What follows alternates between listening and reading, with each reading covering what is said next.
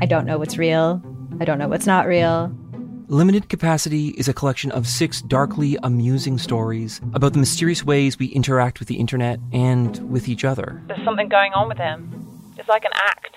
I don't trust him. What? You're staring at me like I should say something, but I, I don't really know what to do here. That's the whole name of the game. Don't talk about how the town isn't real. You understand?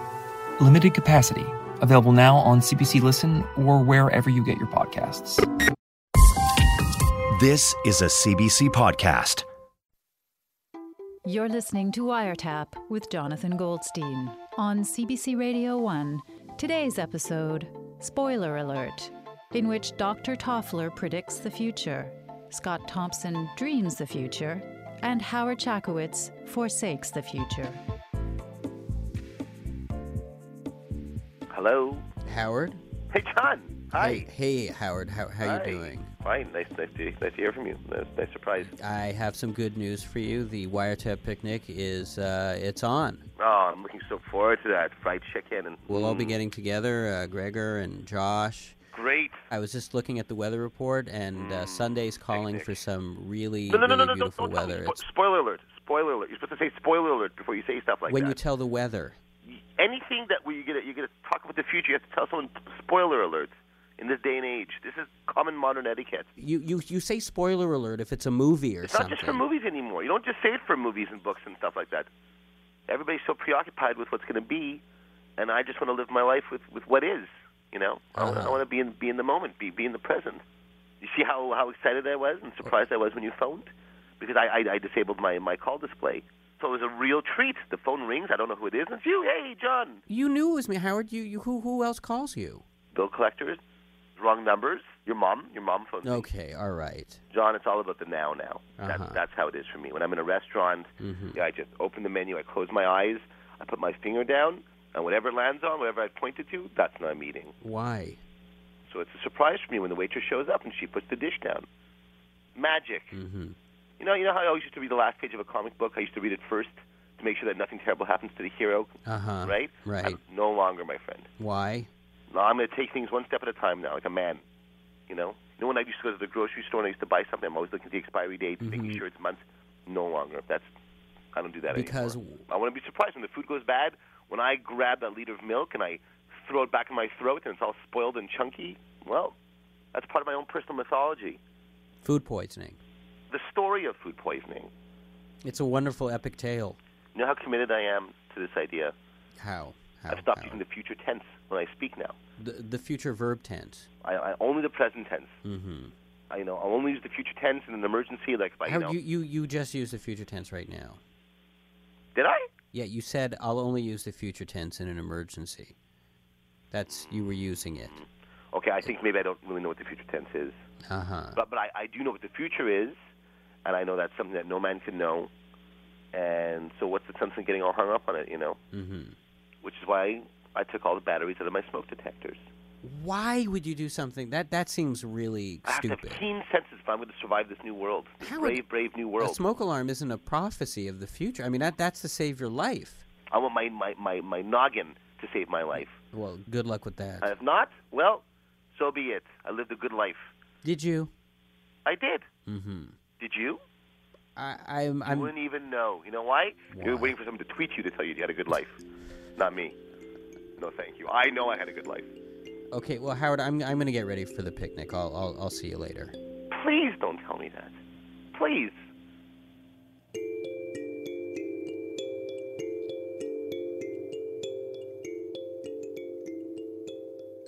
In the book of laughter and forgetting, and I hope I'm not spoiling anything for you here, Milan Kundera describes watching a woman in her 70s getting out of a swimming pool.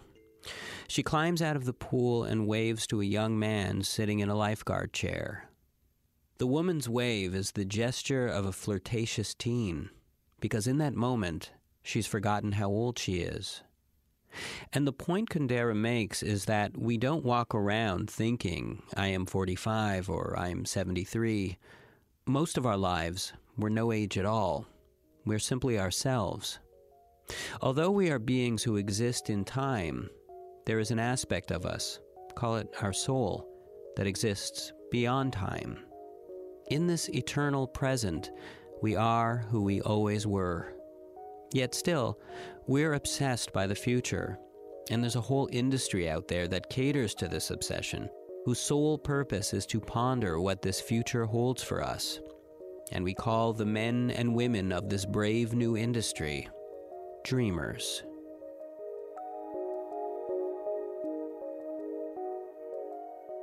Dr. Benjamin Toffler, mm-hmm.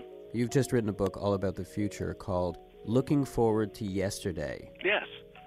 And how would you describe the central thesis of your book?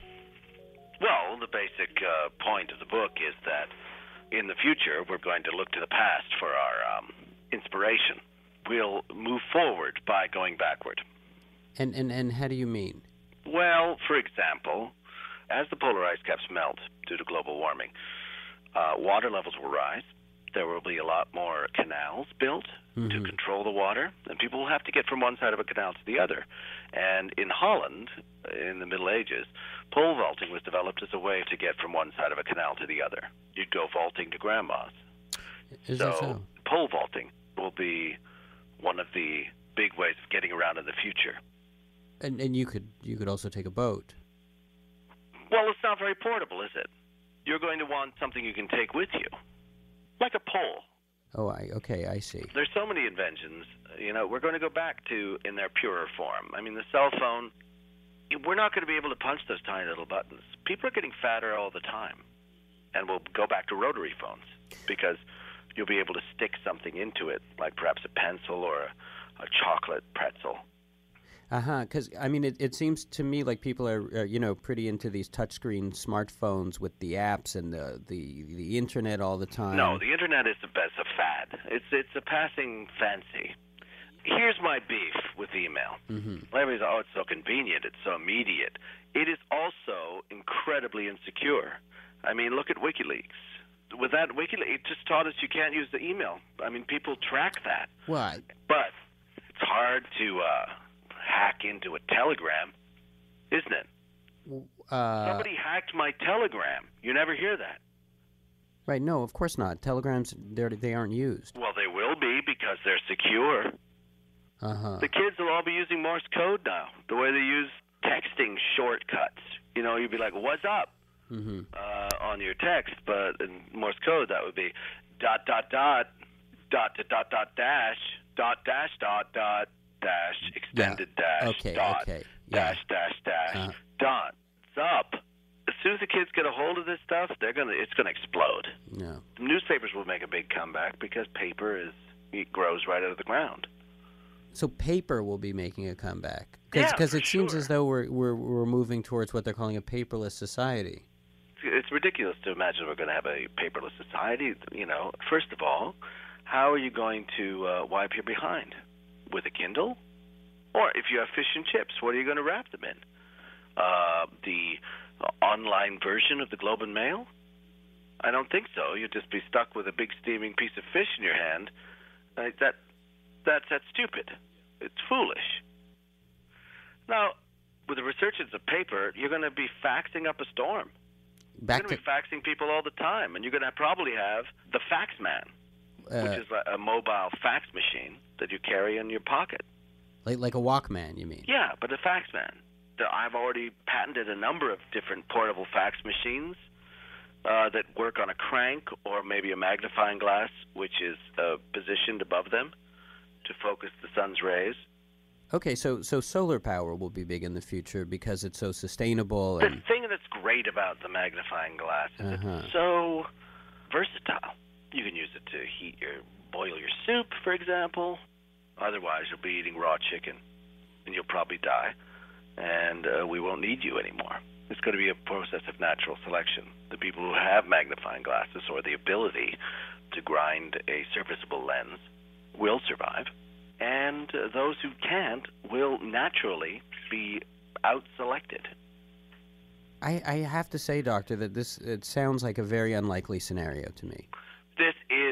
This is what's going to happen. I, I don't make these trends. I just report them. No. You know, we're also gonna we're gonna see a big resurgence in the pneumatic tube. Oh, you mean those uh, those those tubes that suck through? Hey, I'm going to send a message up to Larry in accounting. But I mean, it's only good if you're in the same building, right? Well, no, we're going to expand the pneumatic tube system. The same way that the world now is covered in fiber optics, it's going to be covered in pneumatic tubes. You, uh, uh, underground? No, it's going to be above ground. It's going to form a lattice work above the earth. Uh-huh. I mean, it, you know, you look at a movie like, uh, you know, The Planet of the Apes. Well, it's it's prophetic because in the future we will have hundreds of thousands of apes, specially trained, to do jobs that we don't really enjoy doing. In the future, we're going to be having apes living in our walls, and they will be doing things like running the elevator. You know, chimps will climb up and down uh, the cables, pulling them up and down, and that's how we will, uh, how our elevators will function. We'll have escalators filled with monkeys, and you will hear them chittering beneath your feet as you uh, ascend to the upper level of the mall. Dr. Toffler, uh, just out of curiosity, you you are a doctor of Are, you expecting me to fill this in? yes, I am a doctor of futurology. and and what university did you graduate from? Pearson College. Dot com. Oh, it, it's an online university. But I, it's an online night school. You can only use it at you can only log Only on use at, it at night. They really don't have um, the facilities to keep it going 24 hours. I see, and it, it is kind of ironic. I mean, what with you know your your view on the internet. Was it ironic? Shakespeare wrote with a quill? That was what he had. Right. Like, I can't live in the future. I can only predict it. Well, it, it, it certainly sounds like a like a brave new world. Well, it is incredibly brave. I'm very excited about it. Well, uh, Dr. Toffler, thank you for, for taking the time to speak with me. Thank you.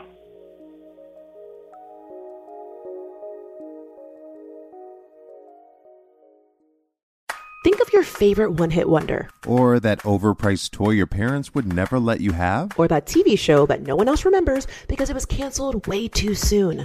Now, what if we could fix it?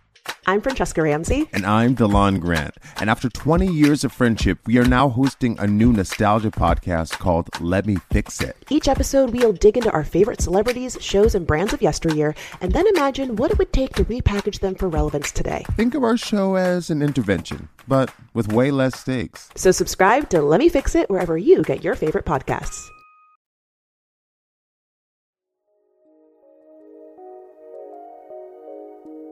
I don't think I've ever thrown out a single fortune cookie fortune, ever.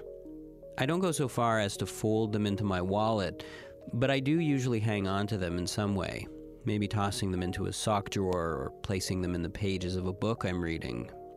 There's just something about throwing one out that feels like an act of bad faith, because all prophecies should be taken seriously, even if it's a prophecy that comes in a cookie at the end of a meal of moo goo gai pan.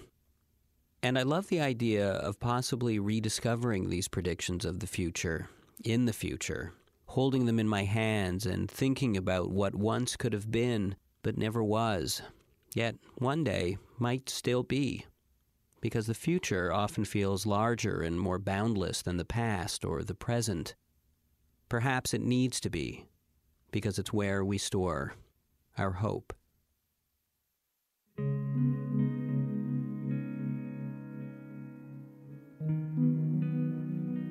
I mean, the last 10 years have been honestly the most difficult time of my life. Oh, yeah? It started with a firebombing and it ended with cancer this fing decade.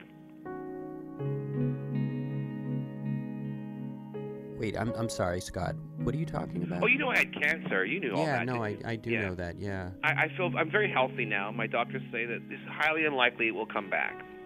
I'm really happy to hear that. But what is this about a, f- a firebombing? I know, I know. It's funny. I always drop that like it's like, oh no, I prefer Dentyne. Um, Eleven years ago, I was firebombed by an uh, um, Islamic terrorist group, and it completely changed my life. And and were you the individual target, or you just had No, happened- my boyfriend. I was collateral damage. Who was your boyfriend? My boyfriend's name was Joel Soler, a French filmmaker, makes documentaries. Okay. and um, he um, decided one day that he was going to make a movie about Saddam Hussein. So he told me that he was going to go to Iraq. And I was like, Iraq? Who, who the hell cares about Iraq? I mean, this is before everything, you know, this is 2000. Nothing was going on there. So I was like, oh, okay. So he went there on his own. Like he snuck into the country. He lied. He said he was a Saddam Hussein supporter and came back with all this crazy footage. And he started working on his movie. It started playing around um, different festivals. It, it's called Uncle Saddam, and it's a comedy. Like it's a lighthearted look at the at a monstrous family. It, it, I tell you, it turned into hell. We had no idea what we were wading into. So what happened was on um, November the first, two thousand. Yeah. I uh, woke up early in the morning and I went to the door, opened the door, and the lawn was all black, like burned. And I was like, "What?" And then I I looked down and I realized that I was standing in what I thought was a pool of blood, and I was freaked. So I look around and I realize that there's red paint everywhere, like it's dripping off the house like blood, and the tops of the palms were burned. And then I saw a note on the floor, and on the note it said, "In the name of Allah, the Merciful and Compassionate, burn this satanic film, or you will be dead." And dead was underlined in case the whole thing didn't freak us out enough.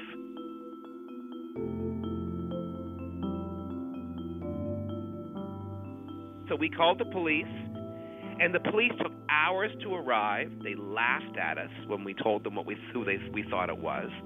We said an Islamic fundamentalist group, and they actually said, "What's that?" Because you have to remember, this is before the world shifted. Like no one, you don't tell people in in 2000 you've been targeted by a Islamic fundamentalist group. No one believed us.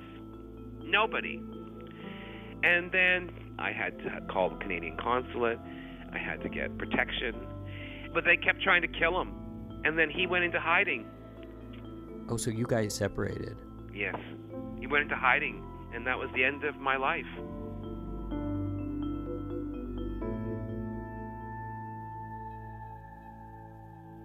So, what I do, when I get really troubled, when something I can't understand, I write.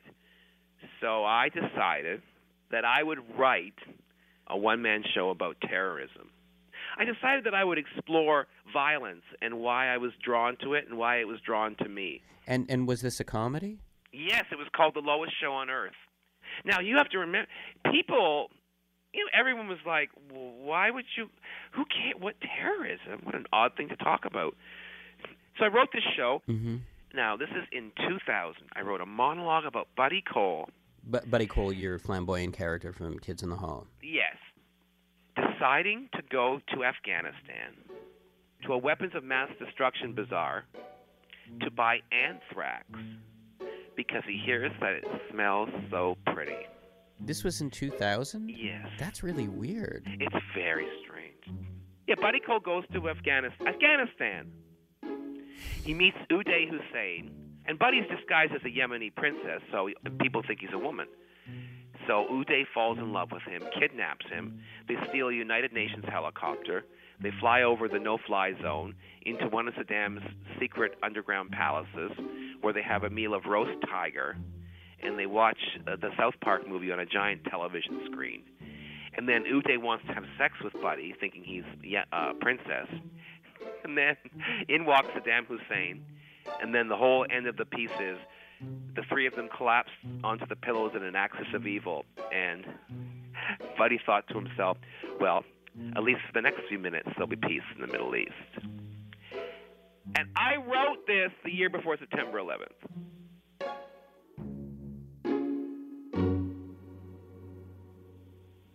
And then I got an off Broadway run. All I had, I, I, you know, I paid for this show. I, I put all my money behind it. I put everything into this show. This was my big break. This was my way out. and uh, it was supposed to open September the 19th, 2001. A comedy show about terrorism. Wow. Yeah, I know. So what happened was uh, on the 10th, my posters went up all over Manhattan, and then on the 11th, it all fell apart. But I didn't know that it was over for me. Like I did not know that. Like everyone advised me to pull the plug because it made no sense why I was writing about all these things that were going to come true. But I was convinced that I could still do the show. And I remember eh, wandering around like in a daze, and um, it was a, I guess maybe September the 15th, 16th, something like that. And I suddenly realized that I'd seen it all before.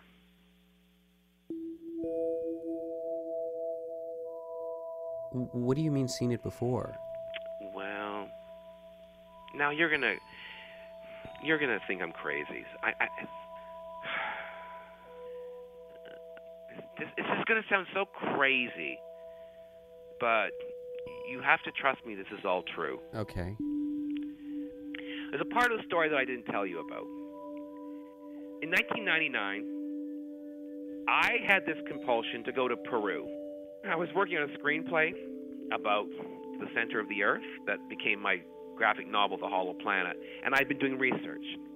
And I discovered that the Incan believe that life began in a place in, in Peru called Lake Titicaca. It's this incredible place. It's 11,000 feet above sea level, and it's it's basically the Garden of Eden for the Inca.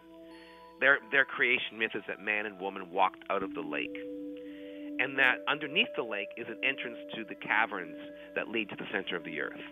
Right. Okay. So this is just this crazy belief that I've I just find it fascinating. So I decided that I would go to Lake Titicaca, and I went to Lake Titicaca. Yeah. Now this is 1999, right? And um, on my last night there, I had a dream, and in my dream, my dead brother Dean was taking me through Lower Manhattan, and my brother had committed suicide in 1995. So this is that brother, and uh, we were walking along, and he pointed in the sky, and I looked up, and there was a jet coming in, and we watched the jet, and it waggled its wings, and then it dove into a skyscraper and exploded. And I said to my brother, "That's my plane. I'm supposed to be on that plane." So we started driving through Lower Manhattan towards the plane crash. But as we drove through Manhattan, it changed and it became farmland. And we were in farmland, and all of a sudden we saw another plane had come down, and there was um, a plane crashed in a field, and um, it was all burning up. And as we got close to the plane, I realized that everybody around it were people that I knew. And so I said to them, That's my plane. I'm supposed to be on that plane. So I crawled inside the burning wreckage. And uh, inside the plane, everybody was on fire. And um, they were all yelling at me to get out, that it wasn't my plane, I shouldn't be there. And I was like, No, no, I'm supposed to be on this plane. And then there was a woman at the front of the plane, and her name was Mrs. White. She was a woman from my childhood. And um, she was like in the front of the plane, she was in flames, like a flaming angel. And I went up to her, and she says to me, Scott, remember this not all tragedies are yours. If you stay, you'll make a terrible angel. And I wake up, and I'm in Lake Titicaca. I'm lying in bed, it's pitch black. And I say out loud my brother's name, and I go, Dean, was that you? And the lamp on the bedside table goes on.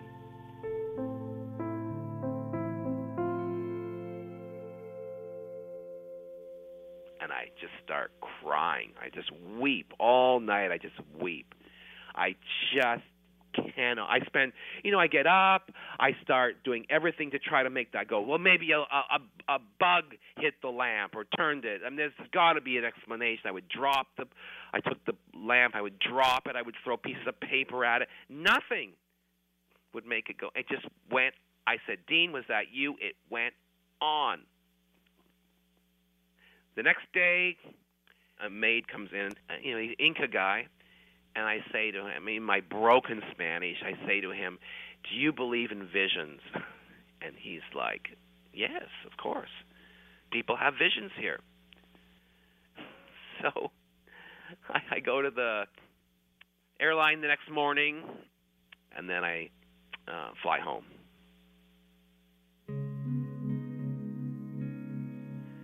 Cut to September the 15th or whatever, New York City. I'm in Soho, and all of a sudden, it hits me with like like incredible force that this was the exact spot that I'd been in in the dream, where I'd seen the plane hit the tower. And I remember sinking to my knees on the side of the road, and I do a lot of crying. I started to cry again, and I just cried and I realized that I'd seen it all happen, that I would get through this, but that I had to cancel the show, that it was not my time. This isn't my time, this isn't my plane, this isn't my show, this isn't my vehicle. This is not your tragedy. That's what I took from it. I went, This is not your tragedy. You are a minor player. You are fine. Get a grip. You're alive. It's just a show there'll be other shows. You just you can't. This is an act of God. You can't fight. You can't fight God. And so that's why I canceled the show. He's still there? I know. I know. What am I supposed to do? It's true.